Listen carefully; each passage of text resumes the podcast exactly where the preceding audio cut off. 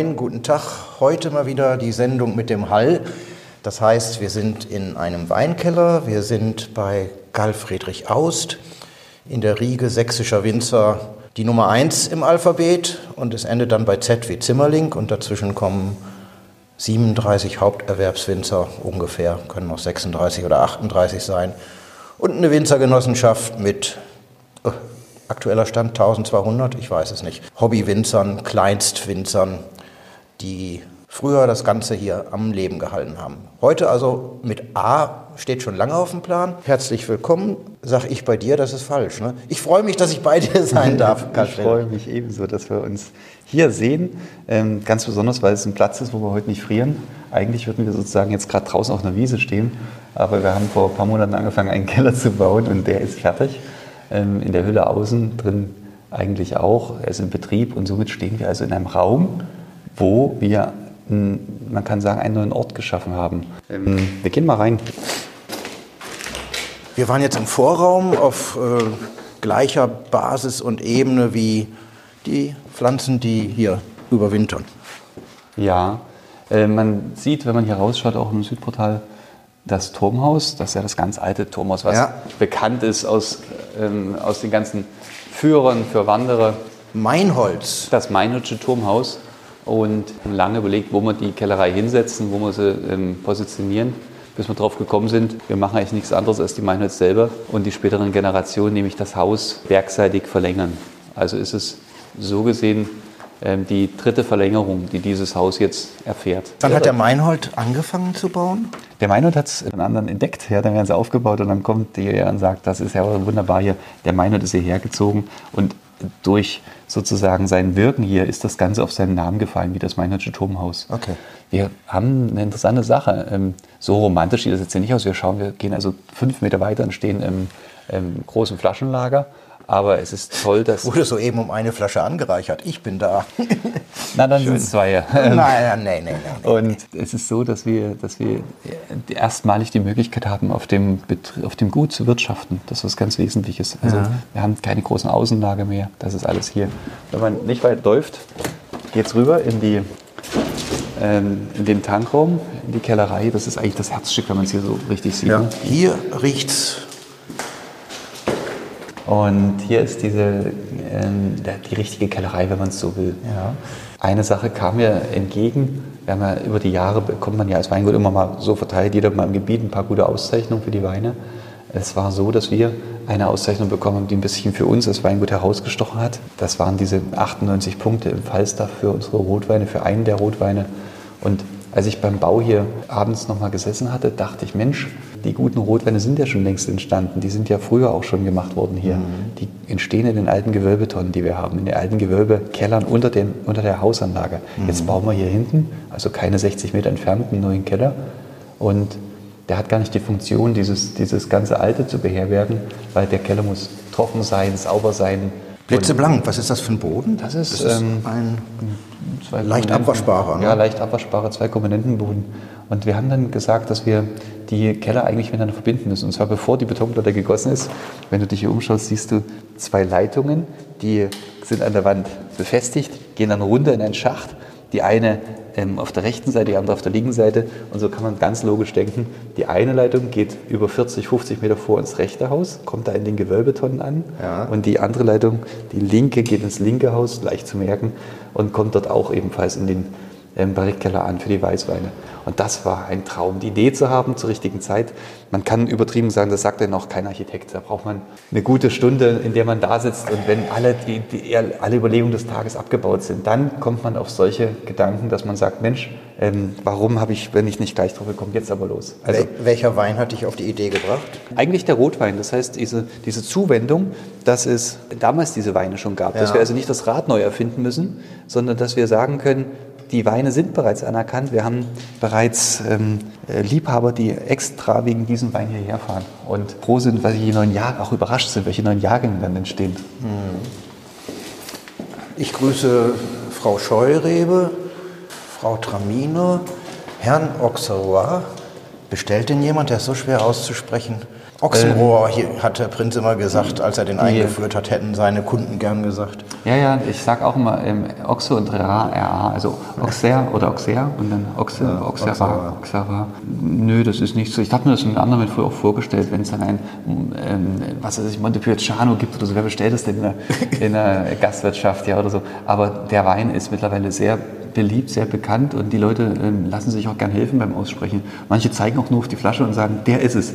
Ähm, Wir haben hier ein sehr altes Etikett dahinter gehangen, ähm, was, äh, für mich ist der Wein ein wie in der Zeit stehen gebliebener Wein. Für mich kommt er auch ursprünglich so ein bisschen ähm, aus, aus, dem, aus der Region der Bergvölker, dort ein bisschen ähm, zurückgezogen.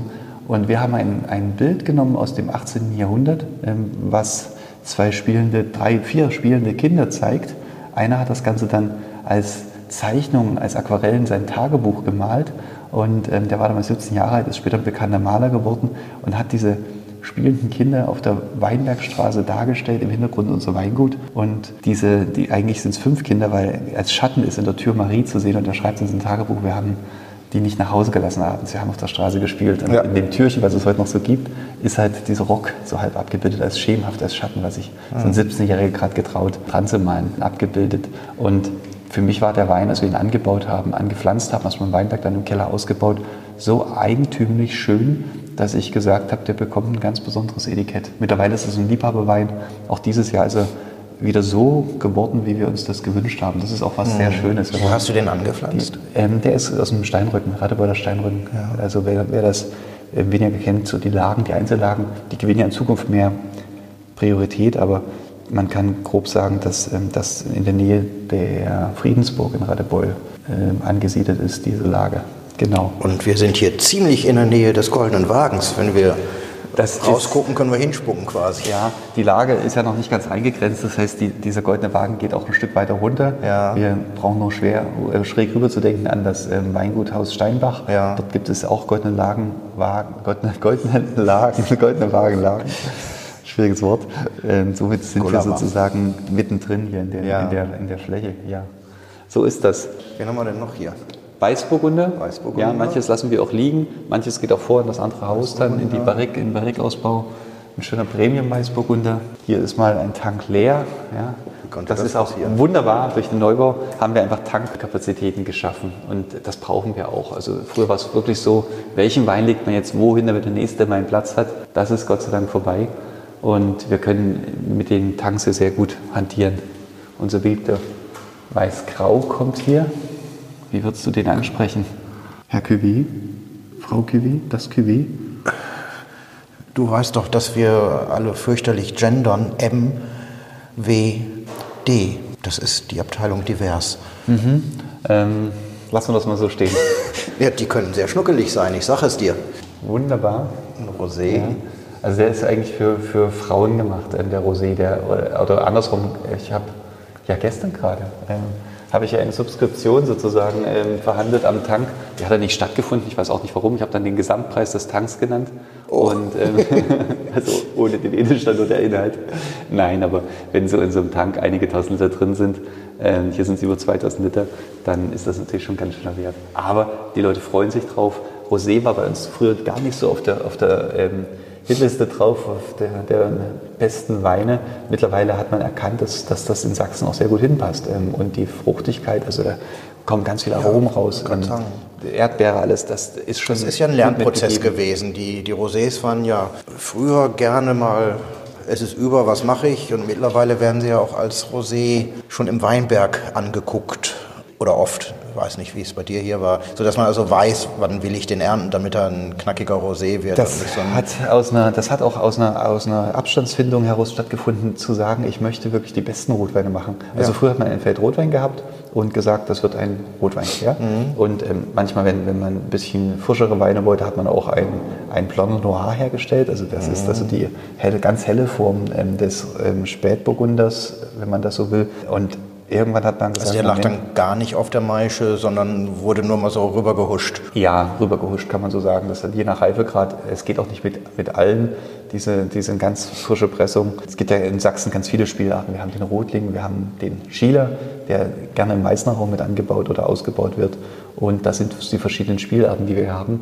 Ja, äh, mein, mein Claim, den habe ich mal 2015 mir auf die Flaschen geschrieben mit Hang zur Lebensfreude. Dem muss man uns ein bisschen gerecht werden. Ne? Also haben auf die Weinberge geguckt, gesagt, wir gehen mal da hoch, setzen uns da oben hin in unsere Pergola, schauen von da oben runter aufs Grundstück und haben gesagt, wir machen das Schönste in der Zeit. Wir planen einen Kellereineubau und dann war es so, dass wir tatsächlich 2021 pünktlich zur Geburt unseres Sohnes die Baugenehmigung erhalten haben. Ja. Und Fügt sich alles noch. ging, die, da ging das voran. Hm, das kann man so sagen. Hat Ich frage jetzt nicht, ob das ein Corona-Kind ist, wenn er 21 geboren ist. Ja. Es war, es war wirklich die, die, Pandemisches die, Vergnügen. die Überzeugung, ähm, zu sagen, jetzt gerade, ja, jetzt, jetzt ähm, gucken wir uns das Ganze mal an, auch in die Zukunft gewandt. Wo Ja. geht das mit dem Weingut hin? Was wollen wir mit dem Weingut ähm, für eine Aussage eigentlich treffen? Gucken wir mal weiter. Wir haben hier heute frisch umgelegt, äh, deswegen ist hier noch nicht die ganze Beschriftung dran. Hier ist der Riesling drin. Ja, erstmal relativ wenig. Morgen geht es weiter mit der Filtration. Das war heute der letzte Wein. Dann haben wir die Leute nach Hause geschickt. Goldriesling hinter dir, heute wegfiltriert, siehst du. Und dann haben wir Das sind, als wir anfingen, waren es 1100 Liter Stahltanks. Hier stehen wir jetzt vor 3300 Litern. Was, Ja. was hat denn der auch? 3, 3? 4000. Der hat 4000. Ja, da geht es ein bisschen nach oben. Das, wir nähern uns halt dem, dem ähm, Pressraum und die großen Tanks stehen vorne. Und hier steht so ein bisschen unser Herzstück. Das ist die Weinpresse. Ja. Freut mich sehr, dass wir die haben. Bisschen zu modern, könnte man fast sagen, weil der ähm, Gast, der hereinkommt, wünscht sich natürlich immer ähm, Gediegenheit. Das heißt also das Alte, die alten Fässer, die alte Weinpresse. Und wo sind denn die Jungfrauen, die dann mit ihren hochgekrempelten Hosen in der Maische stehen und, den, und die Traubentrester treten? Ja, wir machen das übrigens noch. Also manchmal gibt es einen Huckepack, dann werden die rübergetragen zur Badewanne. Die Jungfrauen oder die Tröste? Na, ich frage da nicht so genau nach, sondern die, die Damen, die da da sind und dann werden denen die Füße gewaschen ordentlich. Ne? Die, Ja. Wenn die Freunde dabei sind, dürfen die das übernehmen. Die Frauen freuen sich da mal. Und dann geht es zurück und dann werden die in die Maische gestellt und dürfen dann mal, wie früher, diese Maische stampfen. Wenn wir gut drauf sind, gibt es noch ein Glas Wein dazu in die Hand.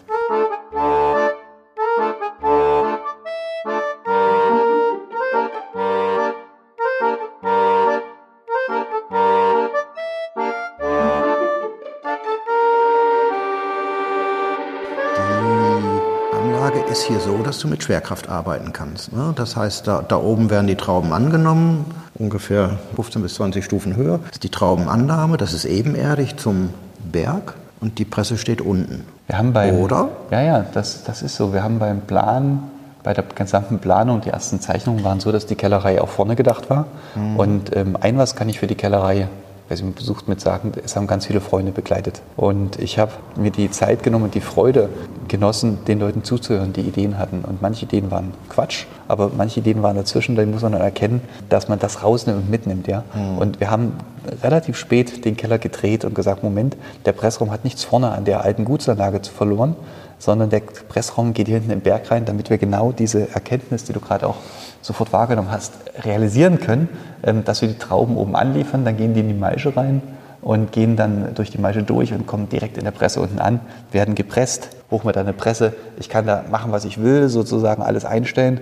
Mir mal einen Stuhl nämlich davor setzen, zwei Stunden die Presse anschubsen, wieder anpressen, dann sieht man auch jetzt, jetzt spritzt der Most raus. Und dann am Ende, wenn ich fertig bin und alles perfekt ist, so wie ich das wollte, fragt mich die Presse, soll ich das speichern? Ja, das ist wie so ein Autopilot. Ne? Und dann können die Winzer, die hier arbeiten, dann einfach draufdrücken und sagen, ähm, dieses so wie Karl Friedrich. Herbst, wir haben das Herbst ähm, 2022 genannt, ganz einfach. Und dann drückt man da drauf, es sei denn, wir würzen Rotwein ab oder irgendwas. Da ist es dann natürlich noch was anderes. Ja?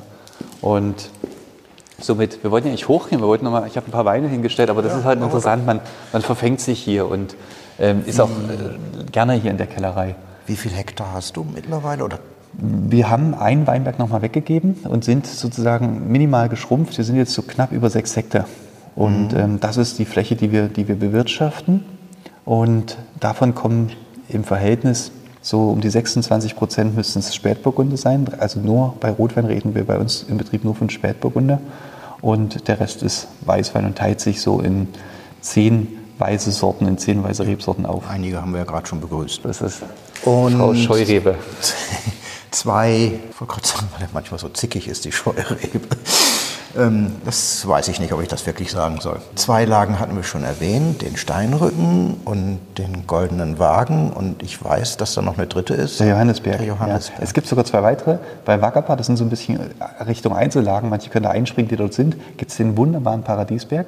Oh ja. Da ist die Zeit stehen geblieben und so muss das auch sein. Ja. Also ähm, wenn man das Gebiet vorstellt. Und dann haben wir natürlich noch ähm, den Wackerbadberg, ganz kleine Wackerbad ist auch eine Einzellage. Also so gesehen haben wir in Radebeul Mhm. mittlerweile fünf Einzellagen. Und stell dir mal vor, wenn man, wir kommen ja in Selbstverständnis hierher. Wir stehen jeden Morgen Selbstverständnis auf, aber man muss sich das mal überlegen, ähm, aus, aus Sicht der Anreisenden, die, die also hier im Magazin gelesen haben, da wollen wir mal hinfahren. Die können also mit dem Auto über den wilden Mann, Autobahnab von Wilder Mann kommen. Wie genial ist das, ja? Das sagen die erstmal zum Schreien. Ne? Wer mit der Straßen- oder S-Bahn kommt, mit der S-Bahn, dann, höre, äh, dann steigt man aus dem Zug Weintraube. Ja? Traumhaft läuft die Weintraubenstraße hoch Richtung Weinbergstraße zum Weingut. Also gibt es noch Fragen, ne? Das ist doch schön. Und Und man unterwegs trifft man noch ein schwarzes Ross, das am weißen Ross eine Haltestelle hat. Und dann gehen wir hier hoch und haben dann in Radebeul diese Einzellagen Radebeuler Goldener Wagen. Wir haben noch einen Weinberg, der heißt bei uns, weil das so warm ist, wie eine Gewand, sagt man dazu, eine, eine, Einzel, eine ganz kleine Lage im, in der Einzellage, die nennen wir die Hölle. Ja? Ähm, da ist es höllisch warm auch drin. Unten, da hat meine Schwester geheiratet im Weinberg Kirchfeld. Und Das sind aber die alten Bezeichnungen, mit denen man sich äh, durchaus verständigt hat. Wir treffen uns. manche, man trifft ja. sich ja nicht im goldenen Wagen, das wäre ja viel zu unpräzise, sondern man trifft sich in der Hölle. also wir haben, wir haben hey, einige... Meet you at the hell. Wir haben nach dem Kellerbau äh, letzte Woche, wir haben ja letzte Woche sozusagen den Kellerbau grob abgeschlossen, oder schon ein bisschen eher, aber dann hat man ja immer noch Nacharbeiten, Zahlen auswerten etc. Und dann habe ich auch gesagt, Mensch, zu unseren Mitarbeitern, jetzt haben wir eine Vision beendet eigentlich. Unsere Vision, eine Zwischenvision war, ähm, diesen Keller zu bauen. Das haben wir 2017 als, als Idee angefangen. Die ganz ursprüngliche Idee war 2012, da haben wir Studenten dran gesetzt und den Ort schon mal planen lassen. Aber dann hat es ein paar Jahre gedauert und 2017 ging es dann weiter. Und ich habe meinen Mitarbeitern, letzte Woche war also eine Auszeit, so nennen wir das, wo wir uns alle zusammen treffen und alles besprechen, ähm, gesagt, jetzt brauchen wir eigentlich, ähm, müssen wir uns unsere Visionen überdenken. Ja? Und ich habe gesagt, wie fantastisch es ist, dass wir Orte prägen. Wir fangen also nicht nur an, ein Produkt herzustellen, sondern wir prägen Orte. Ein Ort, der hier entstanden ist, wenn wir hier hochgehen und rausgehen aus dem Nordtor, ist der Traubenhof. Also wir geben den, den Orten neue Namen. Ja? Und ähm, jeder weiß, was mit dem Traubenhof gemeint ist. Gehst du mal auf den Trauben, gehst du mal hinter auf den Traubenhof, da laufen die Leute automatisch schon hin. Aha, das ist bestimmt am Ende des Gebäudes, dort wo die Traubenannahme ist. Ja? Und somit geben wir den ganzen Lagen hier neue Namen. Die Hölle ist entstanden, das haben wir uns quasi mit Winzer-Kollegen geteilt, ähm, diesen Namen, weil es da eben wirklich sehr warm ist. Und ähm, das ist kein sehr alter Name, aber er ist existent. Und ähm, der, das Kirchfeld ist zwangsläufig entstanden ähm, vor ein paar Jahren nach der Heirat, ähm, nach der Hochzeit meiner Schwester. Ähm, das ist also unsere Namensprägung. Was ich damit sage ist, wir sind also in einer Zeit, wo wir immer noch in der Lage sind, das ist was ganz Eigentümliches in Sachsen, den Dingen einen Namen zu geben. Es sind ganz viele Weingüter nach der Wende entstanden durch Winzer, die hier ähm, dazugezogen sind und gesagt haben, ich baue ein eigenes Weingut auf. Und die sind heute noch existent und das ist eine ganz große Freude im Gebiet, dass wir jetzt nach ein paar Jahren uns umdrehen können und sagen können, wir haben das Gebiet zusammen mitgestaltet. Ja, und diese Namen sind existent, Ideen sind existent und die sind, die sind hier in der Region entstanden.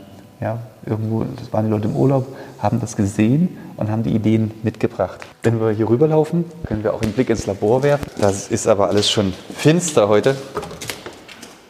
Und das sind, ist so ein bisschen die, die ähm, gute Art zu wirtschaften. Hier haben wir, hier haben wir halt die ganzen äh, Laboratorien, Reagenzien, die man braucht, um die Weine auswerten zu können und auch Cuvées festzulegen. Braucht es da ein Chemiestudium? Ich oder glaube wo, nicht. Wo lernt, lernt man das Ich- bei Doing oder gibt es das in der Ausbildung? Hast, was hast denn du für eine Ausbildung als Winzer? Man hat als Ausbildung als Winzer sozusagen die mehreren Möglichkeiten. Ja. Man kann als, als Küfer anfangen. Man, das ist ein gleichwertiger Beruf mit Winzer. Winzer ist ein bisschen umfassender. Die beschäftigen sich mehr mit den Weinbergen. Ich selber habe da auch meine Abschlüsse gemacht als Winzer. Mhm. Und ähm, dann kann man das Ganze im Studium noch mit dranhängen, dass man sagt, man studiert Önologie. zum Beispiel. Das ist ähm, ein Schlagwort. Ich habe neulich mal einen sächsischen Winzer reden hören, der gesagt hat, mein Sohn schicke ich nicht dahin, dachte ich, na, warum denn nicht? Also es gibt mittlerweile viele Ausbildungsstätten Ja. und ähm, mittlerweile wird das auch ein bisschen polarisiert. Und ähm, die einen sagen, das ist das ähm, Nonplusultra, die anderen sagen, nee, nee. Äh, Da gibt es mittlerweile andere, ähm, andere gleichwertige oder höherwertige Ausbildungsstätten. Das ist nicht so ganz mein Thema. Wir sind so ein bisschen das Land hier in Sachsen der Quereinsteiger. Wir haben relativ viele Quereinsteiger Ja.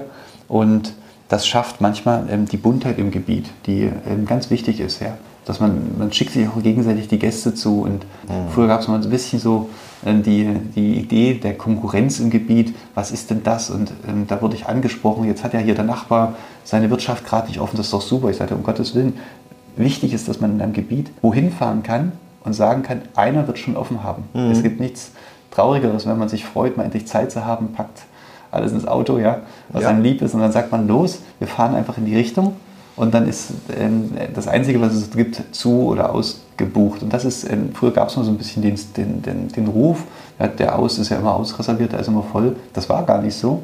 Aber wir guckten dann, wann kommen denn mal Gäste? Aber wenn die Region nicht gut belebt ist, ja, miteinander, mit den vielen Weingütern, die wir haben, dann ist das für alle ein bisschen nachteilig. Wir haben auf der Weinbergstraße, wo wir uns ja hier befinden, die größte Dichte von Weingütern auf einer Straße. Es gibt also in Sachsen nirgendwo so viele Weingüter, ähm, die sich hier entlang ähm, an einer Straße befinden. Das ist ganz schön.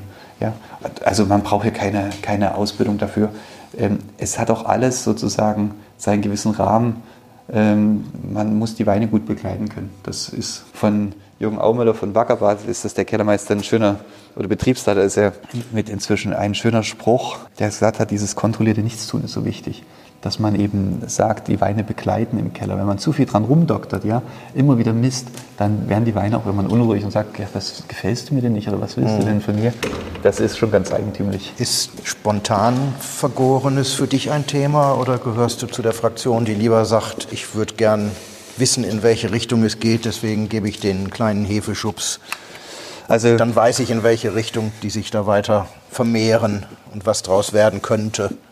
Das Thema äh, Spontanvergärung bietet eine Aura für alle Interessierten und damit kann man auch sehr viel Weininteressierte fesseln und binden. Es wird, ich trinke sehr gerne spontan vergorene Weine. Sie sagen mir was, sie bedeuten mir was.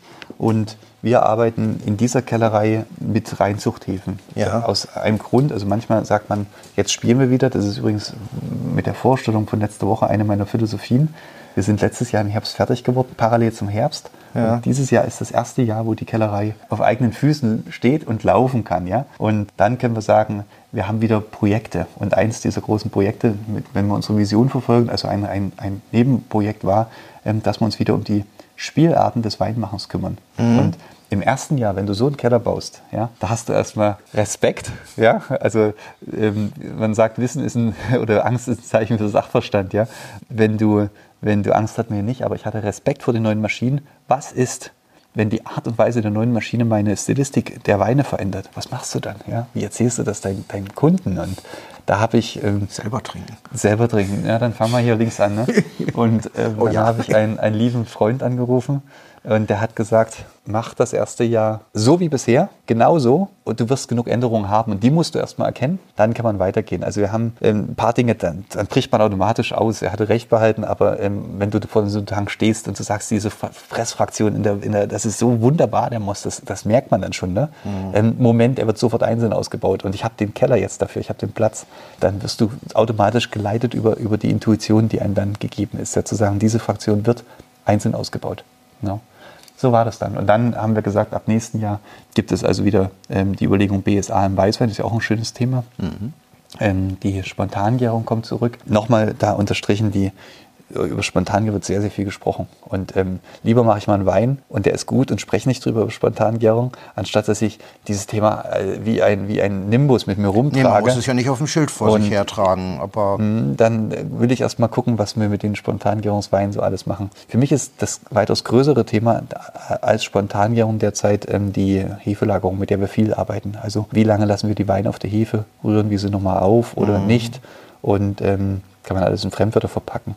Aber ganz einfach geht es ja darum, ähm, die Autolyse der Hefe mitzunehmen und die Weine so ein bisschen in, diese, in dieses Gepolsterte mit reinzunehmen. Ja? Die werden so leicht speckig. Man könnte auch sagen, beobachte die, die Weine im Geschmack.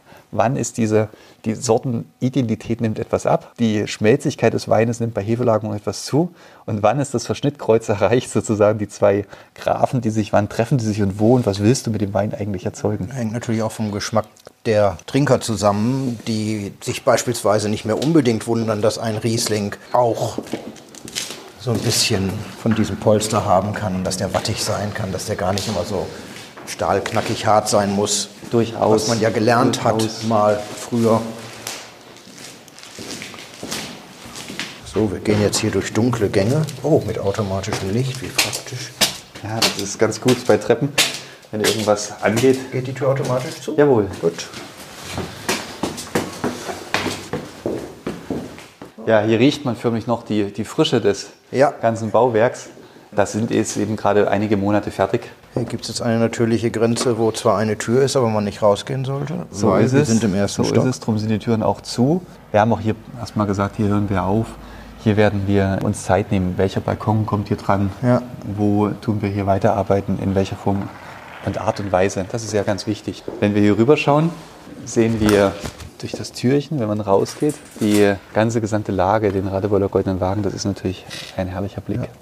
Und als das Bauwerk abgeschlossen wurde im Januar, die letzten Treppen ja an, die, an das Bauwerk drankommen, die mir übrigens sehr gefallen, weil die das Bauwerk nochmal gliedern. Treppen sind Ja. was, können was sehr Schönes sein. Und ich habe echt Glück, dass wir das hier so gut hinbekommen haben. Eine Firma Große aus Radebeul haben wir fein gemacht, haben die ganz fein gemacht. Ich habe den ganzen Tag über gelobt. Ich stand immer hier, ich wollte gar nicht mehr arbeiten gehen. Also Jungs, ihr seid wunderbar, ihr seid prima. Äh, Ganz großes Kino, das macht Spaß. Dann haben wir die Treppen jetzt da und gucken hier auf die Steilanlage. Das ist manchmal auch was, was einem Kraft gibt, ja. Ähm, Oder bestätigt, dass man mal hochguckt und sagt, jawohl, da ist was geworden. Ich muss auch dazu sagen, als wir so in den Jahren zwischen 2012, wo ich eben ähm, ganz viele Studenten angefragt habe von einer Universität, ob man hier einen Keller bauen kann, das, und der Zeit dazwischen, habe ich natürlich mich auch gefragt, ist das richtig? Wo will ich denn hin? Wie groß soll das Weingut sich entfalten? Wie behütet man auch dieses, dieses Anwesen hier? Eine ganz wichtige Frage. Ich bin selber ein Kind von Architekten, sozusagen. Mein Vater war Architekt und meine Mutter hat dort mitgearbeitet. Und da kriegt man Mein Papa war Zwingerbaumeister. Zwingerbaumeister, ja, in Dresden. Du hast Steinmetz gelernt in in Köln. Köln. Das war so Also das als seid schon sehr dem Architektonischen naheliegend. Ja, das war, war auch wichtig damals sozusagen, ähm, zu sagen, das ist das eine, was man mit können sollte. Ich kann mit Stolz behaupten, trotz dieser, dieser engen Nähe zur Architektur, gepampert wurde ich nicht, als es darum ging, hier ein, ein, ein Bauwerk äh, zu errichten in dem Gut. Ne? Aber es war schön, diese Entscheidung gemeinsam zu erarbeiten. Es war was Wichtiges und es war ein ganz toller Prozess, den wir damit auch entwickelt hatten. So ist es. Jetzt sind wir in einem, in einem Büroraum. Du bist übrigens die erste Verkostung hier in dem Raum, ja? Sehr schön. Also- Ich muss aber noch mal zur anderen Seite gucken. Da geht gerade die Sonne unter. Und sie macht das wie so oft hier in der Gegend mit großem Tamtam. Rot glüht es da oben. Mhm. Nicht schlecht. Haben wir eigentlich, ähm, wir sind jetzt durch die Kellerei gerannt, haben wir eigentlich ein Thema für heute Abend uns ausgedacht? Ja, das Thema bist du und deine Weine. Gut, dann Wir können, je, wir können jedes andere zum Thema machen. Manchmal gibt es so richtige aktuelle Tagesthemen. Hast du gehört, die, der Wein, hast du gehört, der Weinberg, ja? Ja, es Ähm, gibt ein aktuelles Tagesthema, was du wahrscheinlich in der Zeitung gelesen hast, über dass so viele Weine die Qualitätsweinprüfung nicht bestanden haben. Das Thema Qualitätsweinprüfung ist ja eins, was mich umtreibt, weil es immer so ein bisschen die Frage ist, was wird da geprüft? Wird da ein vorhandener regionaler Geschmack, der hier anders ist als in Franken, der in Franken anders ist als an der Mosel, gebietstypisch heißt das dann, wird der zementiert? Und was ist daran schlimm, wenn jemand hier in Franken an der Mosel den Wein anders macht? Dann ist er nicht mehr gebietstypisch und rasselt oft durch. Und wir reden jetzt ganz bewusst nicht über Fehltöne. Ich finde, Fehltöne haben in einem Wein nicht zu suchen, wirkliche Fehltöne, die auf unsauberes Arbeiten schließen lassen oder die, ich weiß nicht, was man alles an Fehlern haben kann. Also Aber eins so die, der. dies- dieses Gebietstypische rausschmecken oder du hast vorhin gesagt, man könnte einen Blanc de Noir machen, der so ganz hell ist. Ja, ja, ja. Äh, ja, was ist denn daran wild, wenn der so einen zarten Hauch von Rose hat? Und wo ist die Grenze? Vor welcher weißen Wand, bei welchem Licht gucke ich mir das an? Also wenn ich jetzt ein Glas man hört schon, es werden die Gläser ein. Das ist was sehr Schönes eigentlich, also weil wir, weil wir auch gerade Also so jetzt, wenn ich es vor dem roten Sonnenuntergang habe, da kriegen sie eh Schimmer. Alle. Mhm. wenn wir, wenn wir, ja deswegen habe ich auch extra die Zeit vereinbart, ne? niemals vor 17 Uhr, nicht wenn die Sonne, ich habe genau reingeschaut, wann ist der Lichtstrahl hier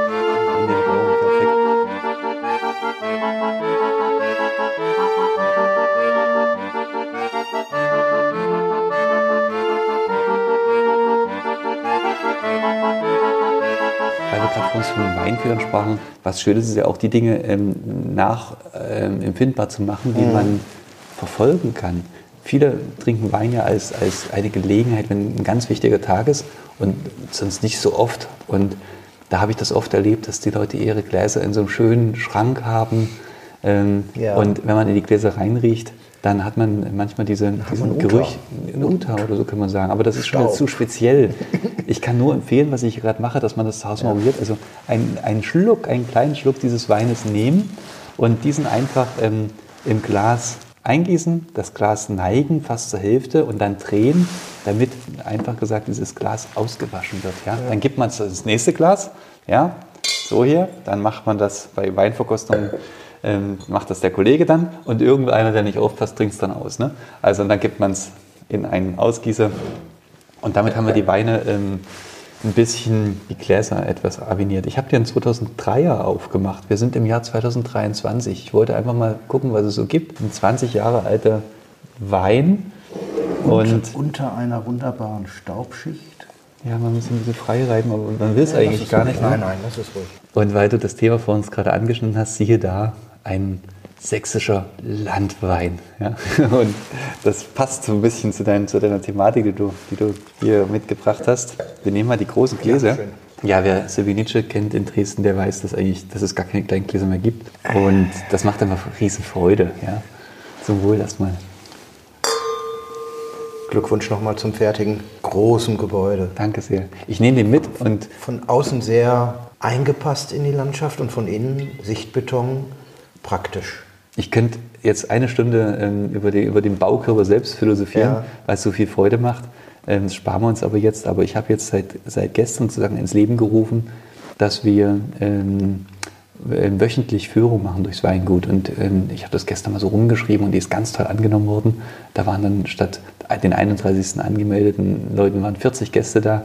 Und wir sind durch die Kellerei gegangen. Da rede ich dann wirklich über die Bautechnik, alles das, was ich gerade so verstanden habe und stelle das gerne vor.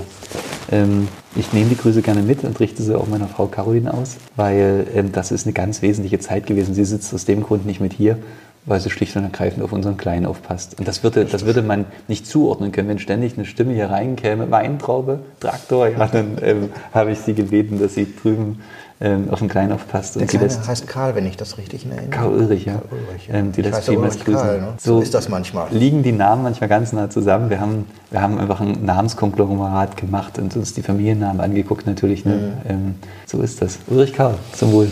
Auf Karl Ulrich. Auf dass er sich für dieses wunderbare Weingut begeistern kann und vielleicht mal Winzer werden möchte.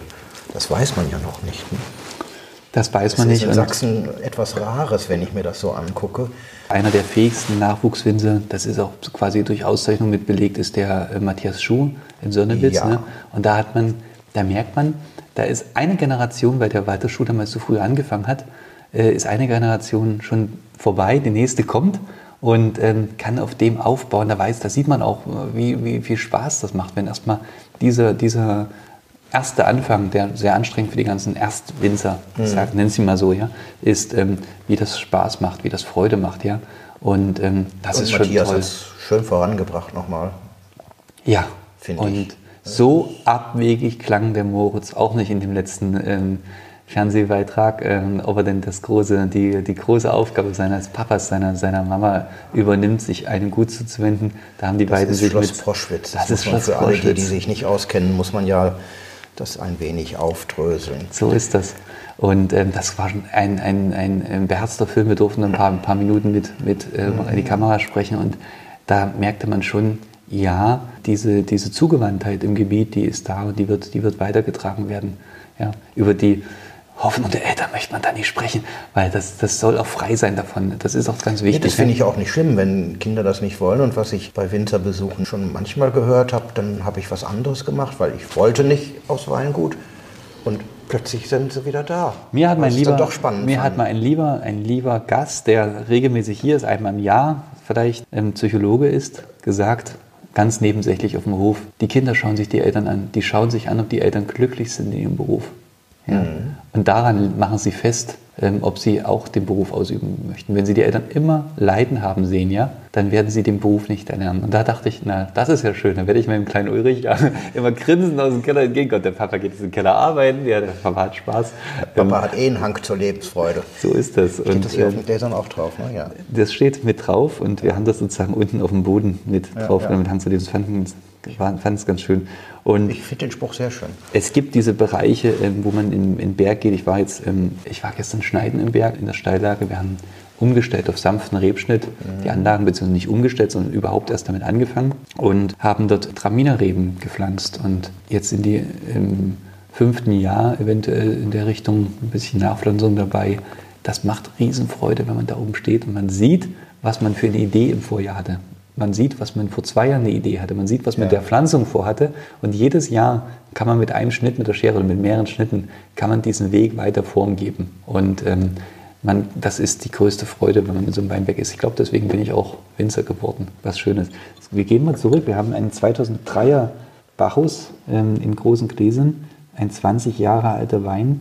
Ähm, ich habe davon wenige Flaschen und ähm, die ja, haben wir jetzt beim, beim Umräumen, wir ziehen jetzt also um, das Weingut verteilt sich neu, habe ich diese Flaschen gefunden. Ich wusste, dass es sie gibt. Und ähm, wie würdest du den Wein beschreiben? Also erstmal er lebt noch. Das finde ich, muss man bei einem 20 Jahre alten sächsischen Wein, den man nicht oft kriegt, glaube ich, als erstes konstatieren.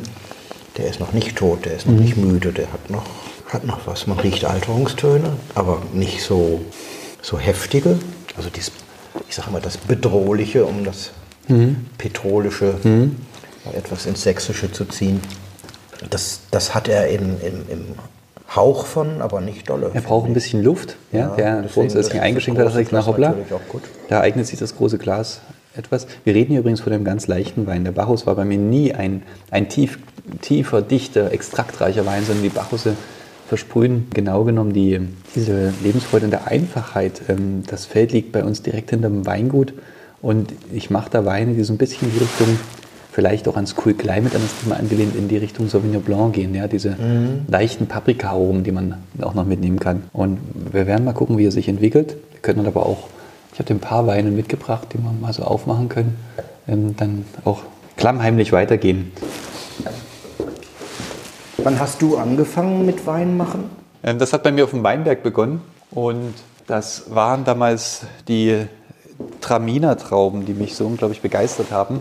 Wir haben die als Kinder dort sitzend auf den Weinbergen, man sagt uns nach, wir seien angebunden gewesen, übrigens mit Paketstricken, damit wir dort nicht runterrollen, was auch gut war, haben wir die dort genommen und wir hatten einen Blick für so wie Briefmarken oder irgendwas, wo man sagt, der hat ein, oder für alte, die genau sehen aus auf dem Trödemarkt, das ist alt, ja, das ist mhm. wertvoll. So hatten wir einen Blick für ähm, perfekte Trauben, perfekte Traminer Trauben mit meinen Geschwistern. Wir sind also zu den Stöcken gegangen und gesagt, diese Beere ist perfekt, das hat das beste Aroma. Man, wie, als würde man das ahnen sozusagen. Mhm. Ja. Manche, dieser Berg ist sozusagen ein bisschen genetisch, wenn man, das immer, es gibt so Namen, die sind ein bisschen unglücklich gewählt, die Genetik eines Weinstocks und so, aber so ist es nun mal, dass diese Stöcke ähm, quer gemischt sind. Wir reden hier von dem alten Schlossberg-Traminer und ein paar Jahre vorgespult kann ich von unglaublicher Dankbarkeit sprechen, dass Wackerfurt sich nicht nur die Mühe gemacht hat, diese alte diesen Schlossberg Traminer wieder rauszusuchen, nämlich aus Vereinzelung aus ihren Anlagen, den zu einer Rebschule zu schicken, das Rebholz und veredeln zu lassen, sondern als ein paar Reben bei denen übrig waren, habe ich gefragt und sie haben mir diese Reben verkauft und ich konnte also diese alten, extra aufwendig selektierten ähm, Schlossberg Traminer Reben bei mir auf die neuen Terrassen pflanzen. Dass ein Nachbar über Jahre selektierte Reben nicht dann zerschneidet und ähm, sagt, nö, mein Nachbar nicht, das habe ich ja, ja mein, das ja. gibt uns, sondern sagt, hier, nimm diese, ähm, da können wir zusammen etwas im Gebiet erreichen, ja, mit dem tollen Traminer. Ähm, das gibt es, glaube ich, in ganz wenigen Ländern. Ich kenne es nur in den Weinländern, ich kenne es hier aus Sachsen. Und das ist was ganz Wesentliches auch fürs Gebiet. Ja? Was, mit, was ein bisschen mit zeigt, was für ein Potenzial in dem Gebiet steckt. Wenn man gemeinsam ein Ziel verfolgt, wir sind ja, so viel Zeit haben wir gar nicht heute, wir können uns ja noch ein, zwei Themen vornehmen. Wir waren vor uns bei der Qualitätsweinprüfung, das, hat, das hast du mitgebracht, das Thema so ein bisschen. Dann machen wir prompt eine Flasche auf, die Sächsische Landwein heißt. Das heißt, diese Flasche hat nie eine Qualitätsweinprüfung gesehen. Das war aber äh, vor 20 Jahren bei ganz vielen gang und gäbe. Viele Winzer, du musst das dann für dich formulieren, einfach sagen, nee, was, was habe ich davon? Es bringt mir nichts, den mhm. jetzt da anzustellen. Ich mache meinen Wein, der ist technisch sauber, der wird da also durchgehen, aber ich, ich brauche diese AP-Nummer nicht, guckt ja eh keiner hin. Was war dein Argument vor 20 Jahren? Mein Argument, wann habe ich gewechselt? Ich müsste jetzt auch überlegen, ähm, das war gar nicht so lange her, vielleicht so 2012 ähm, sind wir gewechselt in die ähm, Bezeichnung für die Qualitätsweine. Das hat so ein bisschen was mit einem Anreicherungsrecht zu tun oder wie auch immer. Äh, oder ein, ein Landwein, ich glaube, es war damals so, dass ein Landwein, der halbtrocken ist oder süß ist, ähm, da muss dann deutscher Wein heißen. Ähm, das frag mich, nicht. Frag mich nicht nach den Gesetzen, aber ich war irgendwann, ähm, ich habe das lange durchgehalten und um mich herum sind dann so wie, wie kleine Veränderungen in den Gebieten, in den Weingütern um mich herum, ja, hat wieder einer ähm, Qualitätswein gemacht, wieder eine Qualitätswein gemacht, ja. Und ich war dann in der Größe meines Weinguts, glaube ich, einer der letzten, die dann ähm, gesagt haben, jetzt gehe ich weg, ja. Ähm, Klaus Zimmerling hat auch lange durchgehalten. Ja. Bis dahin hat er die durch auch ja jetzt noch teilweise vorhandene kryptische Bezeichnung wie R und S ja, auf dem Etikett. Ja, ja. Man wusste das dann. Das waren alle von der Abstufung gleich, mhm. vom Preis ähnlich mhm. und man musste dann halt schauen. Also ich kann äh, aus meinem Empfinden heraus sagen, dass, glaube ich, fast alle diese Weine diese kryptischen Bezeichnungen, wie du sie nennst, haben, wie R und S oder BA oder so, ja, aus all den Gebieten, wo das so genannt wird, aus all den Weingütern, äh, wo das so abgekürzt wird, hervorragende Weine sind. Ja, ja, ja, ja natürlich. Äh, probieren, ja. Hier haben wir jetzt einen Traminer 2009 im Glas. Wir gehen also ein bisschen weiter. Ne? 2009 haben wir hier ein Jahr, wo es gefroren hat, minus 26,5 Grad. Und da haben wir, ich glaube, ich habe jetzt letztens mal meine, meine für den Kellerantrag auch, ne, habe ich die ganzen Mengen in einen Verlauf gebracht, in einen grafischen Verlauf. Wie ging es dem Weingut die letzten mhm. Jahre seit 1992, ja, wo wir also angefangen haben. Und ähm, da war es so, dass ich gesehen habe, oh, 2009, das sieht man aber sehr deutlich. Ne? Da war wirklich viel, ähm, viel Frost. Das war so der, ich glaube, es war der 7. Januar, äh, 6. 7. Januar, weil ich hatte zwei Tage später Geburtstag und dann kam ein Winzerkollege vorbei und sagte, du, weißt du, was draußen los ist? Ne? Das hat richtig gefroren. Und ich so, ja, ja, ich habe es schon gehört, mal gucken, was so ist, immer positiv. Ne? Und dann bin ich rausgegangen in Weinberg an meinem Geburtstag und habe damit so ein paar Stöcke, ein paar Reben geholt abgeschnitten mit der Rasierklinge, die Augen durchgeschnitten. Moment mal, die sind ja erfroren, ja. Mhm. Und dann bin ich nochmal runtergegangen, es war tiefer Schnee und bin höher in die Steinlagen gegangen, äh, bis ich eine Rebe gefunden hatte, wo die Augen grün waren. Wenn man die Augen, also ganz vorsichtig, da kann man machen, mit einer Rasierklinge durchschneidet, sieht man das, ob die mhm. erfroren sind oder nicht. Und die Rettung, was uns wirklich gerettet hat im Gebiet, war der hohe Schnee, durch den ich damals gestafft bin, weil der hat zumindest die Ansätze unten erhalten, dass die Neuaustriebe aus den Stämmen das Ganze überlebt haben. Das war 2009.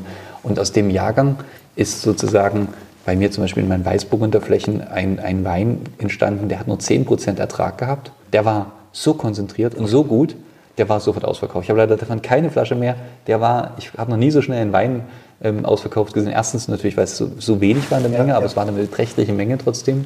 Und ähm, geblieben ist hier im, im Wein noch der Traminer. Der hat auch zu kämpfen gehabt, aber kaum aus der Steilanlage. Im Geruch ähm, ist das für mich ein, ein klassisch sächsischer Traminer. Ähm, wir haben so ein paar Traminer-Fans, die das sehr, sehr schön machen. Aber nicht so die schwere Rose. Nee, das also, ist. Weil, weil du sagst typisch sächsisch. Da kenne ich, kenn ich in Sachsen Vertreter von typisch sächsisch, die das anders interpretieren.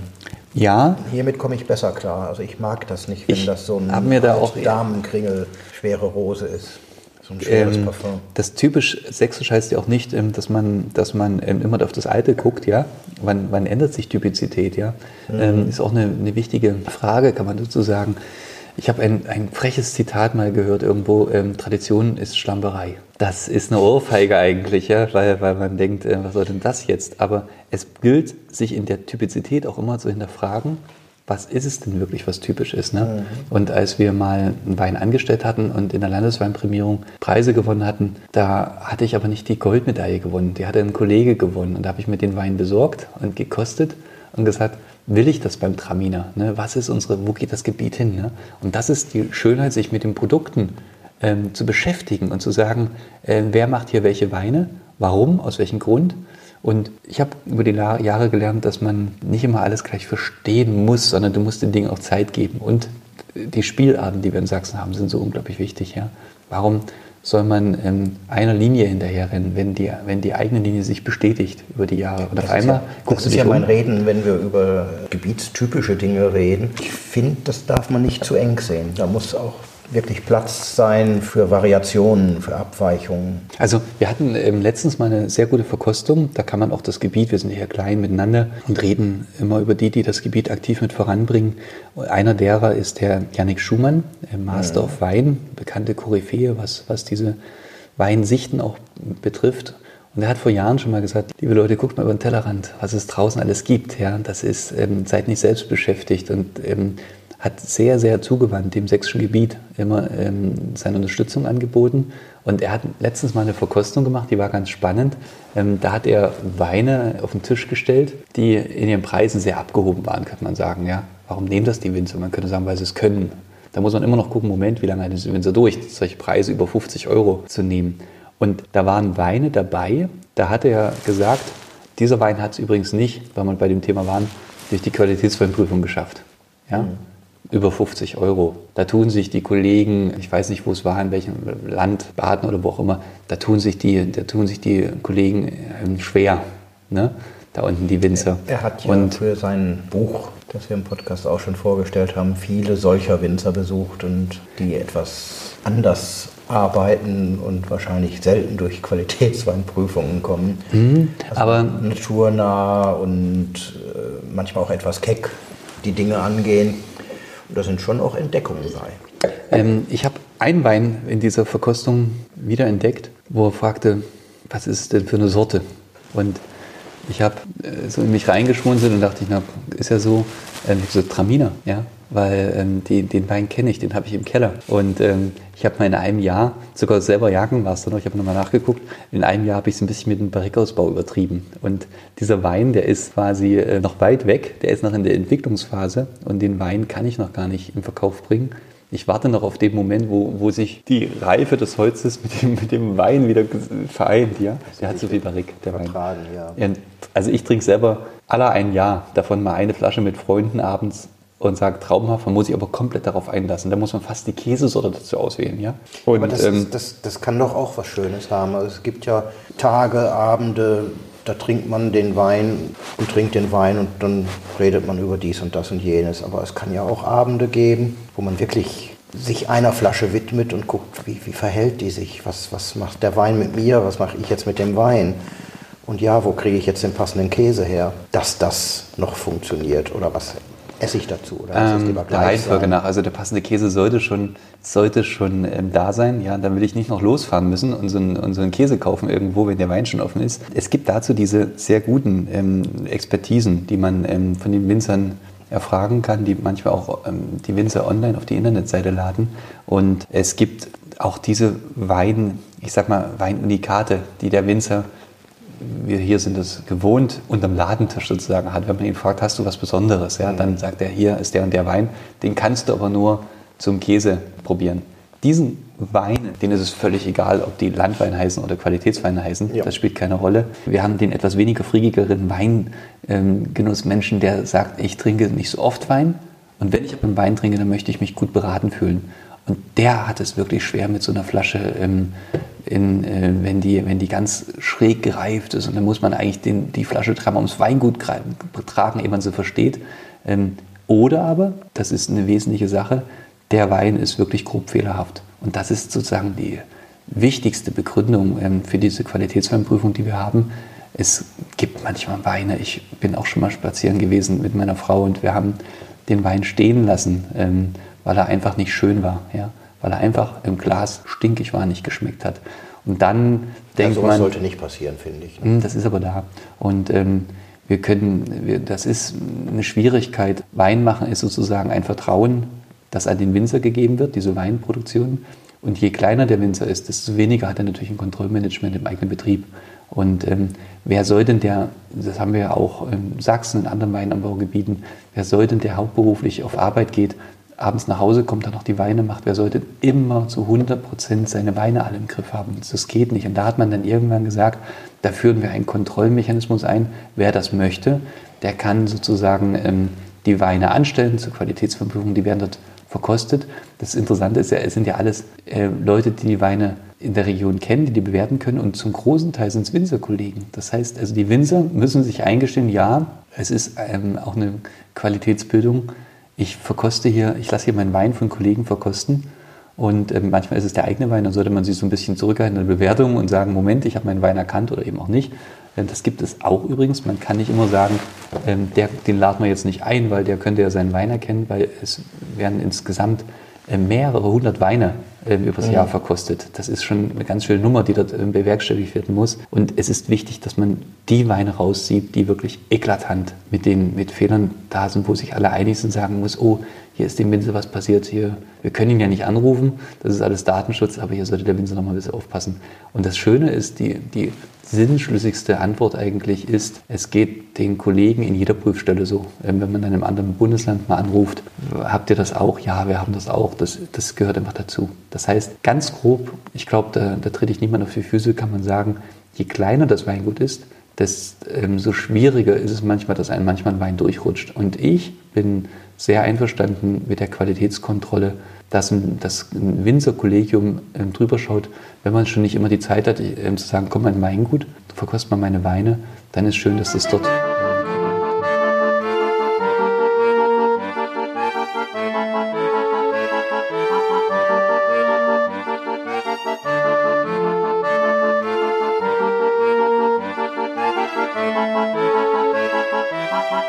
Ich bin dann dazu übergegangen, die Traminer, weil sie mir in der Tat so ein bisschen alkoholisch wurden. Ähm, was haben wir denn hier? 14 Alkohol. Ähm, halbtrocken zu machen. Ich habe das vorher mal probiert und ähm, 2001 hatte ich einen Wein hergestellt, der war so schön im, im, im Traminer, dass ich ähm, in der Zeit, ich bin dann aber wegge weggereist, einen Monat lang war ich unterwegs und habe ähm, das Weingut hier für, das war die längste Zeit, dass ich weg war, 2001, da habe ich, wir haben gefeiert und dann früh morgens hatte ich, ich muss übrigens ähm, kurz weg, bin einen Monat weg und habe eine Freundin einfach die Hausschlüssel in die Hand gedrückt. Die hat dann hier gewohnt und ähm, alles auch ein bisschen aufgepasst. Büro, ab und zu mein Anrufband wird abgehört. Und ich bin nach Neuseeland und habe mir zur Sicherheit zwei Flaschen ähm, Traminer in meinen Rucksack gepackt, weil ich wissen wollte, wie verändert sich der Wein, wenn man einen Wein einmal um die Welt fliegt. Ja? Ein guter Kollege hat mir auch noch eine Flasche mitgegeben ähm, für einen guten Freund in Neuseeland. Der hatte damals aber ganz blöderweise Korks, hat uns geärgert. Und dann saßen wir dort und haben die Weine probiert. Den Traminer war das damals bei mir. Und ähm, dann war es so, dass dieser Wein ähm, sagenumwoben gut schmeckte.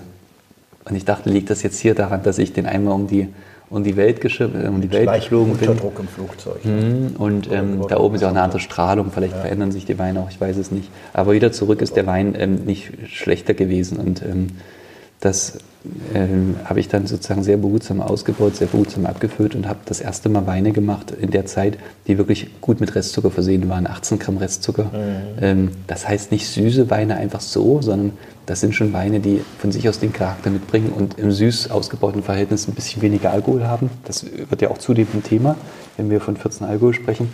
Und ähm, in sich einfach schön waren. Ich habe das dann ein paar Jahre wieder mal so abgelegt ähm, und 2006 habe ich mal, wir reden ja von 2009, mit dem Traminer zuvor, zwei Jahre vor, zuvor oder drei Jahre zuvor habe ich 2006 einen Kerner gemacht. Der war untrinkbar süß, ja. Und ich dachte damals, so eine Kochanleitung beachten zu müssen, das Ganze unter ständigen Rühren in den Ausguss gießen, ja. Und habe den Wein einfach liegen lassen. Und ähm, äh, der Frederik Fauré, ganz bekannt als, als Wein, ähm, als Winzer auch äh, mit seinem Weinbaubetrieb und ähm, der hat damals gesagt, du, ähm, wir brauchen eigentlich nur dazu das Richtige zu kochen und wir machen Elflotans, diese schwimmenden Inseln, ja. also Eischnee in Vanille ja, ja, und traumhaft und dazu der ähm, Kerner und ähm, den haben wir dann später sozusagen, ich hatte überlegt, ich stand also im Keller vor diesem Wein, wie verkaufe ich diesen Kerner halbtrocken jemals, ne? Und irgendwann gab es den Tag, da war er ausgetrunken und die ersten Gäste riefen an und sagten, warum haben Sie den Wein nicht mehr? Warum verkaufen Sie nicht mehr? Das ist unser Lieblingswein. Ja? Also auch man braucht manchmal den Mut, zu gereiften Wein, zu süßen Wein. Ja? Das muss man aber auch erst lernen. Ich hoffe, dass ich mal irgendwann die Zeit habe, das alles für meinen Sohn aufzuschreiben, dass ich, ähm, zumindest hört das jetzt hier, äh, wenn wir das Band behalten, und dass man diesen Mut entwickelt, auch mal ähm, solche Sachen zu probieren, ähm, in die richtige Richtung zu gehen. Ich Wie viel dann, Säure haben denn dein dieser beispielsweise? Kannst du das noch Oh, ähm, das, äh, beispielsweise ist schwierig zu sagen. Beim Traminer hat man immer die Sorge, dass er zu wenig Säure hat. Wir, ja. wir reden hier um 4 Gramm pro Liter Säure. Da ähm, ist es so, dass aber der andere, der Bacchus, wird so bei 5,6 Gramm ja. pro Liter Säure sein. Und ich habe dann ein paar Jahre gebraucht ähm, bei dem Kerner, um einen neuen Jahrgang wieder zu machen, der wieder diese Restsüße mitbringt. Den haben wir gerade in der Hand auch schon längst ausgetrunken. Das ist ein 2011er. Den gebe ich dir mal rüber. Wir müssen aber dazwischen, oder es wäre gut, wenn wir dazwischen kurz avinieren. Und dann hat man also 2006 den ersten ähm, restsüßen Kerner gemacht. 2011 der nächste. Ja, und seitdem keinen mehr. Ne? Da stehst du im Weinberg, letztes Jahr 2022, Mensch, das wäre doch mal wieder was Schönes ja, gewesen. Die Flaschen haben alle Kork. Hast du immer noch Kork oder bist du auf Schrauber umgestiegen? Wir haben immer noch Kork. Das ist ein bisschen ist wie mit der Qualitätswein-Geschichte. Grundphilosophie ich, des Das ist eine Hauses. Grundphilosophie, eine wichtige. Wenn ich ganz der Letzte im Gebiet bin, ja, dann muss ich mir das genauso wie beim Qualitätswein damals überlegen, ähm, wozu wechsle ich, ja. Wobei die Herangehensweise, der Vergleich hinkt etwas, weil hier macht man es aus ganz anderen Gründen. Ähm, ja. wir, haben mit dem, wir haben mit dem Kork ein, ein absolut naturnahes Produkt. Ähm, wenn man sich den CO2-Fußabdruck von so einem Schraubverschluss anguckt, dann ist das gar nicht so ökologisch, wie man das gerne hätte. Und die Tests sind noch lange nicht zu Ende, dass man sagt, was sind die Weine, die wirklich mal 20 Jahre alt werden. Ähm, da gibt es nochmal widersprüchliche Aussagen. Was machen die Weine, die ganz, ganz lange reifen? Wir haben mittlerweile den Trend, der ist auch alles in Ordnung. Ich will da gar nichts befürworten, benachteiligen, befürworten, benachteiligen, dass ähm, in manchen Weingütern die sehr wichtigen Weine mit handverlesenen Korken die sind sehr teuer, auch kosten mhm. Korken an, die, an, an, den Euro ähm, verkorkt werden. Also die ganz wichtigen Weine weiter Kork bekommen. Und die Weine, von denen man annehmen kann, dass das Gros der Weine ähm, eher schneller getrunken wird, ähm, die bekommen Schraubverschluss. Wir selber sind hier und ähm, machen derzeit 100% unserer Weine mit Kork. Ich habe es mal gemacht, dass man eine Charge mit Schraubverschluss hatte. Vor ein paar Jahren mal habe ich erstmal nicht äh, ähm, weiter verfolgt bin aber auch nicht komplett abgeneigt. Ich will einfach mir die Freiheit behalten. Ich habe das große Glück, ich bin keine GmbH, ich muss niemanden fragen. Das außer, ist schön, ne? Wenn man außer ähm, das du, muss ich jetzt sofort einwenden, du meine mit deiner Frau. Frau. So ja. ist es zum Wohl. Das gehört sich aber auch so. Ja. Nee, aber das ist, ähm, also ich habe oft das Problem gehabt, dass Weine Kork hatten, so wie du bei deinem Trip nach Neuseeland. Da freut man sich auf eine Flasche und dann hat die Kork. Und wenn man nicht Winzer ist, hat man vielleicht noch eine weitere von dem gleichen Jahrgang, von der gleichen Sorte. Und dann hatte ich auch Kork. Und dann, dann ist man an dem Abend traurig. Es gibt dann immer was anderes zu trinken, das ist ja nicht das Thema, aber wenn ich mich auf einen Wein freue und dann hat der Kork, da bin ich eigentlich froh, dass dieses Erleben, seit sich Schrauber auch bei guten Weingütern und guten Weinen durchgesetzt haben, dass sich das einfach nicht mehr gibt. Hm, ich bin immer am Rätseln. Sich auch schön schnell öffnen. Ich bin am Rätseln, was, was verlieren wir in der Tiefe des Weines? Das merkst du ja in dem Moment nicht, weil du den Vergleich nicht hast. Also diese Geschichte ist für mich noch nicht ganz abgegessen. Ich Na, bin ja auch ein bisschen in der Kultur zu Hause. Ähm, man muss das nochmal vielleicht neu zuordnen. Man kann auch sagen, für die Gastronomie, wo es wirklich schnell gehen muss, ist das ähm, ein anstrengendes Geschäft, dann so und so viel Kurven rauszuziehen. Für mich ist das eine ganz wichtige Sache, fast eine meditative Sache, wenn man zu Hause dann sagt, Feierabend. Ja, wir waren fleißig. Ja, wir haben etwas geschafft. Jetzt suche ich einen Korkenzieher.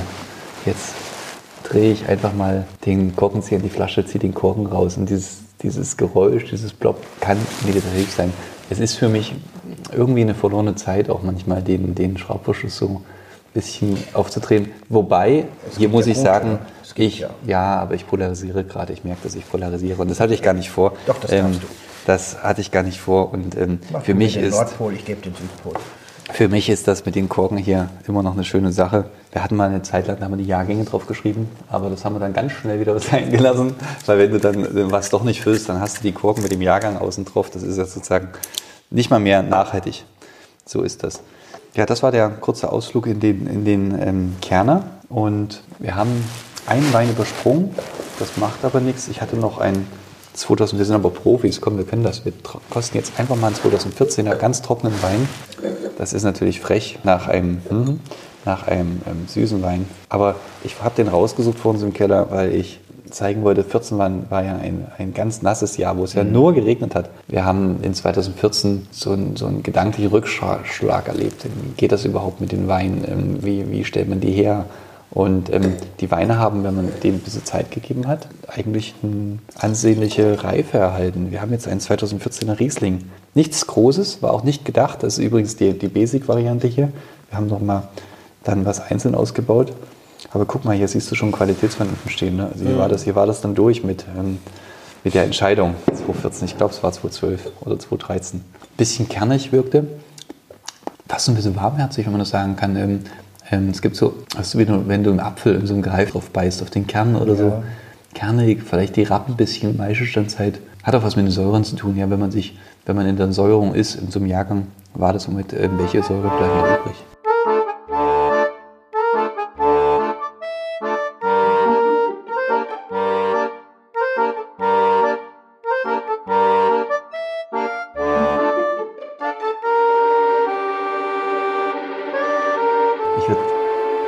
Aus der heutigen Zeit ähm, ja, ähm, präsentieren, Bezug zu dem Jetzt haben. Ja. Wir können ja nicht sagen, das war's, liebe Auch Leute, und, ähm, und unerreichbar.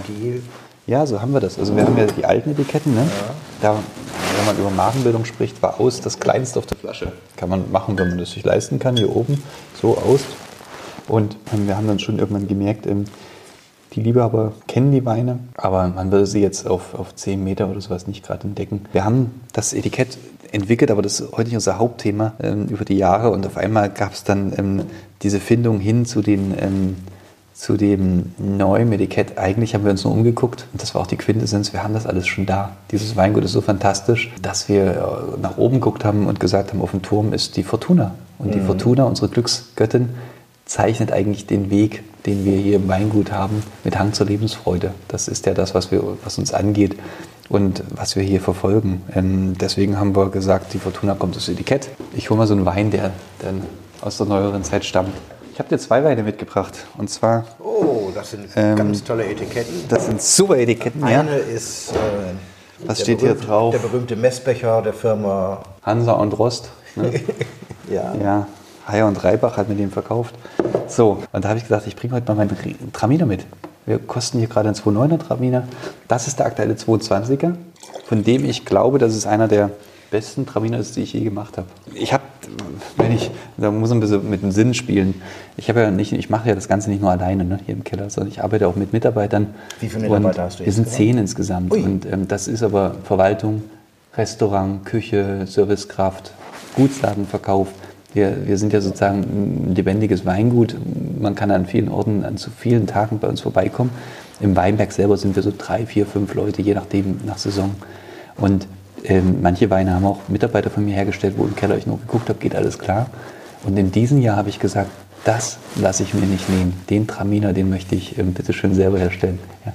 Und du kannst dir die Freude überlegen, wenn du, wenn du einen Tank einfach einen Traminer abstichst, ja, von einem Abstechen ist der mhm. Fachbegriff, wenn ja, du ihn ja. von der Hefe nimmst sozusagen, ne, runtergekühlt, schön, weil die Technik ist da.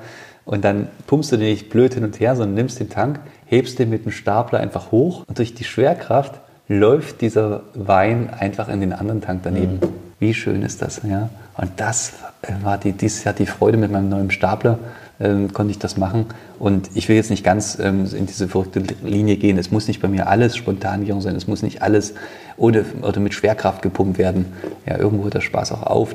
Aber bei dem Traviner habe ich das aus Spaß mal gemacht. Und der ist im Tank geblieben, auf dem Punkt, so wie ich ihn haben wollte. Also da, schöne Nase. Ich habe einen noch nie so verkostet. Ähm, man muss dem Wein auch Zeit geben. Hm. Wir kosten auch übrigens Kellerproben, die müssen an dem Tag nicht schmecken. Ich habe heute mal kurz Nachmittag im Keller einen anderen Wein, wo ich dachte, oh, das ist aber heute seltsam. Was haben wir denn für eine Mondphase? Auch das hat Einfluss. Wir haben früher bei Weinverkostung die Leute kondoliert im Keller und gesagt, naja, viel Glück, vielleicht wird es ja noch. Ne? Ähm, bis ich gemerkt habe, die können gar nicht an den Hefen vorbeischmecken, was wir im Keller tun müssen. Wir müssen die Hefen schmecken, wir müssen ähm, die Bitterstoffe, die manchmal in den Hefen enthalten sind, sagen, die werden dann rausfiltriert. All das. Ähm, was machen wir jetzt mit dem Wein, wenn wir den verkosten? Weich, ganz weich. Eine Weinkönigin hat mal bei einer Wahl, ähm, also einen Wein verkosten musste, gesagt, gelbe Rosen. Sie hat die Farbe gewusst für die Weinbezeichnung der Rose. Also das war traumhaft, aber das ist für mich gelb. Das ist nicht rot, das ist gelb. Gelbe Rosen. Und absolut introvertiert der Wein. Er hat nicht jetzt ähm, die Verpflichtung schmecken zu müssen. Der Wein bleibt bis August auf dem Tank und wird dann irgendwann mal so nach außen geholt. Ähm, das, ist die, das sind diese ja, skelettierten Grundvoraussetzungen, die der Wein jetzt gerade mit zeigt. Ja. Mhm. Ich glaube, es wird einer meiner, meiner schönsten Weine der letzten Jahre. Wie lange bleibt er dann noch auf der Flasche, bevor du sie in den Verkauf gibst? Das geht dann relativ schnell. Ja. Ich habe äh, ja, ich hab ein paar Liebhaber, die Liste für den Traminer ist sehr lang. Ich habe ein paar Liebhaber, die, die warten da nicht lange, die fackeln da nicht lange, die treten die Tür ein. Aber und ähm, dann gibt man den Wein mit und sagt, pass auf, es ist ganz einfach, du bekommst sechs Flaschen, aber bitte die erste kannst du gleich trinken, die anderen fünf lässt du bitte liegen. Irgendwo muss auch die Liquidität fürs Weingut herkommen. Mhm. Und dann habe ich ein paar Weinfreunde, die das verstehen, die kaufen dann eben sechs Flaschen oder zwölf Flaschen und wissen das ähm, sehr zu schätzen, dass der Wein sicher ist und nicht ausverkauft ist und lassen den bei sich dann liegen und sind meine Bank. Ganz wichtig ist jetzt im Keller die Hefen zu verkosten ähm, oder zu probieren. Die, so viel sollte man davon nicht trinken. Einfach gucken, ist der Wein noch stabil, ist er gesund, damit man sich nichts reinholt, ja, durch irgendeine Hefe, die dann mhm. ähm, ein bisschen stinkert oder irgendwie, wo die Autolyse schon durch ist, wo man sagt, jetzt, jetzt muss er mal umgelegt werden. Ähm, Hefe kann im Keller sehr viel bewirken. Das ist, glaube ich, das wichtigste Spielelement. Haben einen Spätburgunder noch ähm, dabei. Ich habe ja gesagt, Rotwein mache ich eigentlich ausschließlich ähm, den Spätburgunder. Den gieße ich dir mal jetzt hier ins Glas zum Avinieren. Das haben wir heute gelernt. Das ist was, was man also immer machen kann, ja, das Avinieren. Das ist ganz gut. Ich mache das sowieso gern und kriege in manchen Restaurants Ärger, wenn ich sage, ich will nicht das Glas wechseln, zu, ja. Zu jedem Gang ein neues Glas haben. Also beim Farbwechsel ja, aber so kombinieren im Restaurant ist ein bisschen komisch. Ne? Da hast du kein Bitumen stehen in der Regel. Aber viele gucken dann und sagen, wieso? Sag ich, ja, riechen Sie mal ins Glas rein. Und mit Wasser möchte ich das auch nicht ausspülen. Ach, der Strippian wieder, ne? Mhm. Ja. So ist das. Genau. Schlimmer Kerl.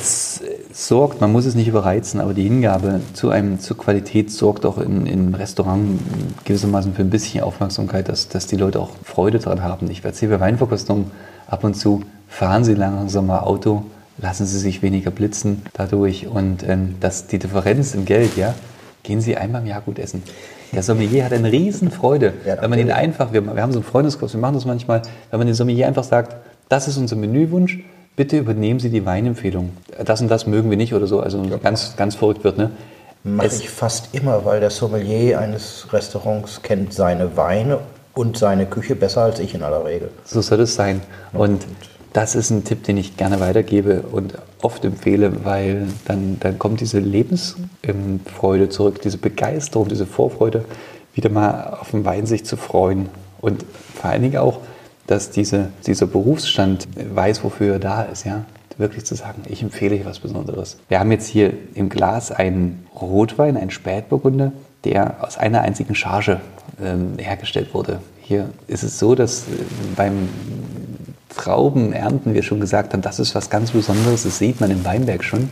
Dann geht es runter in die Presse, Wein entrappen, wird also nicht gleich gepresst, sondern Vorher gibt es diesen Trapper, dann geht es in die Maische, dann geht er in eine Maischegärung und dann nach einigen Tagen wird er ähm, abgepresst. Und dann sagt man, verrückt, der schmeckt schon. Ja, ein Rotwein, der noch nichts, ähm, noch nichts da hat, schmeckt schon wunderbar. Und dann ist es wichtig, dass man diese Sache erkennt mhm. und kanalisiert in die richtige Sache, sagt nicht, ach komm, der macht den anderen Wein besser, sondern es gibt einige Weine, die sollte man dann auch separat ausbauen. Das haben wir dem gemacht.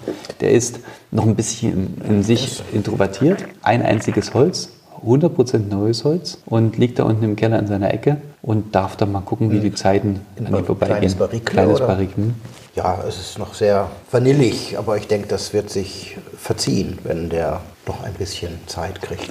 Vielleicht hätte man ihn eher ins Glas schenken sollen, wir werden das gleich tun und etwas stehen lassen. Der Wein gehört für mich in der Entwicklung zu dem Besten, was ich, habe ich beim Traminer schon gesagt, aber was ich so mitgemacht habe in den letzten Jahren, weil ich in den letzten Jahren gar nicht die Möglichkeit hatte zu separieren. Ich musste eigentlich ja, immer reagieren. Es war eng, ne? Es war eng. Wir haben wir haben manchmal Tetris mit unseren Möglichkeiten gespielt. Und mhm. jetzt bin ich in einem großen Keller angekommen, wo ich sagen kann, dieser Weinberg ist mir so einzigartig. Hier sind Klone drin. So nennt man das beim Wein. Klingt auch wieder komisch, Klone. Das sind also die verschiedenen Untersorten sozusagen.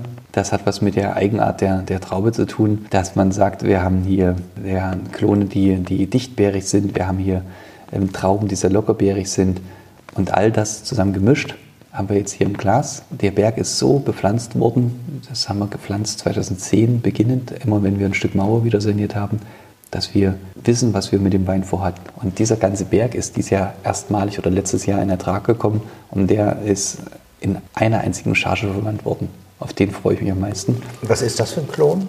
Das ist 777 und 125a, beide zusammen. Aber mir war es wichtig. 777 und 125a sind? 777 ist, der man vom Pinot, wenn man es ganz genau will. Ich wollte gerade sagen, das ja, ist ja, französisch. Und ähm, wie gesagt, ähm, man muss überlegen, wann man, wann man ähm, den Weinfreund quält mit, mit internem Wissen und wann man ihn noch in Welten führt, wo es interessant bleibt. Das ist ein bisschen die, die Gunst der Stunde der, derjenigen, die sich im Weinberg gern vertun, wirklich jede Reihe sich auszudenken, was pflanzt man da. Manchmal denke ich salopp, das machen die Bäcker bestimmt auch, dann verkosten die ihr Brot und dann sagen die, das Brot habe ich, da habe ich hier fünf Minuten länger ziehen lassen und das ist so. Es gibt auch Brotverkostung, es gibt ähm, alles Mögliche in der Welt. Ich versuche es manchmal noch normal zu lassen. Es sind aber meine kleinen Spielwiesen, die ich habe, wo ich ganz frei entscheiden kann und sagen kann, ich stehe auf dem Weinberg, dieser Rebstock wird mich vermutlich überdauern. Also muss ich ihn gut aussuchen. Wenn man so einen Rebschnitt durchführt, weiß man, das sind Reben, die haben wir vor einigen Jahren gepflanzt. Und mit dem Rebschnitt wollen wir die auch, man spricht vom sanften Rebschnitt, die nächsten Jahrzehnte begleiten und wissen, dass der, der einst die Weinberge bewirtschaften wird, dankbar ist, dass wir den Stock gut erzogen haben. Ich habe das so übernommen. Ich habe Weinberge von Nachbarn übernommen, die Weinberge waren so gut gepflegt, dass ich in den ersten Jahren un in Unwissenheit Preise für meine Weine gewonnen habe. Und dann geht es darum, dass ich einfach dieses Wissen, was ich in der Zwischenzeit erlangt habe, weitergeben möchte. Dass man Weine hat oder Weinberge, der einst die Nachfolger vorfinden werden, sich freuen werden, sagen, wir wussten oder wir wissen, welche Idee der einst in die Weinberge gesteckt wurde und das mit aufnehmen können und das fortführen können. Wir reden hier nicht um ein Nahrungsmittel, wir reden um ein Genussmittel. Hier geht es wirklich um die ausgefeilte Form von Weingenuss, die einen den, das tägliche Leben sozusagen mit Höhepunkten versehen soll. Für manche am Wochenende, für manche auf wichtigen Momenten zu feiern. Einfach, dass man sagt, man hat was Schönes, worauf man sich freuen kann und was den schönen Tag unterstützt, der sowieso schon da ist. Wichtige Anlässe, eine ganz wichtige Sache. Ich bin gespannt auf die Zusammenwirkung der Weinberge. Wir haben sehr viele Pflanzen neu gepflanzt in den Weinbergen. Wir haben vor ein paar Jahren auch Scheurebe neu gepflanzt. Wir verkaufen gerade unseren ersten Jahrgang Scheurebe, den wir letztes Jahr im Keller vergoren und letztes Jahr gefüllt haben. Und dieses Jahr liegt schon die neue Scheurebe im Keller und wir freuen uns wahnsinnig auf solche Projekte, die wir haben. Mhm. Ja. Ein Winzer hat eine lange Zeit der Arbeit, wo er also Reben in die Erde steckt und was pflanzt und dann sagt er, jetzt müssen drei, vier Jahre ins Land ziehen, bis ich das ernten kann. Aber wenn es dann soweit ist, ist die Freude eine ganz große. Wir freuen uns darauf. So, jetzt verkosten wir in aller Ruhe nochmal den Spätburgunder. Und, und wie gucken. viel Zeit sollte man so einem Wein dann geben? Ich meine, du hast jetzt, was ich schön finde, dass du sowas noch findest, bis zu 20 Jahre alte Weine durch Umräumen wiedergefunden. Ach, das, das heißt, ist, das ist dem. Es, es, es, können vom Potenzial her funktioniert es ja. Es ist dem, es ist der, der, der Geduld des, des Weinfreundes eigentlich. Ähm, überbeholfen, wie lange in der Lage ist, einen Wein liegen zu lassen. Der Wein, der diese 98 Punkte, das war im Falstaff, mhm. äh, erlangt hat, war ein 2007er Wein. So. Und da hat man also gleich mehrere. Jetzt, äh, jetzt muss ich natürlich kritisch nachfragen, wenn er das 2008 bekommen hat, dann ist es nicht schlimm, aber wenn er das jetzt 2020 bekommen hat, dann ist es schon ein Alter. Dann ist es ein Alter und dann ist was Schönes und das hat zwei, zweimal Lob vereint das in sich einerseits, dass ein Wein aus Sachsen, dazu noch Rotwein, diese mhm. Punktzahl bekommt. Andererseits, dass ein Wein mit diesem Alter, dieses Reifepotenzial des Gebietes unterstreicht, was wir in vielen Weingütern in Sachsen finden können. Wir haben hervorragende Weingüter mit, mit, mit einer Jahrgangstiefe, die die noch anbieten, wo man sich über solche Weine sehr freuen kann.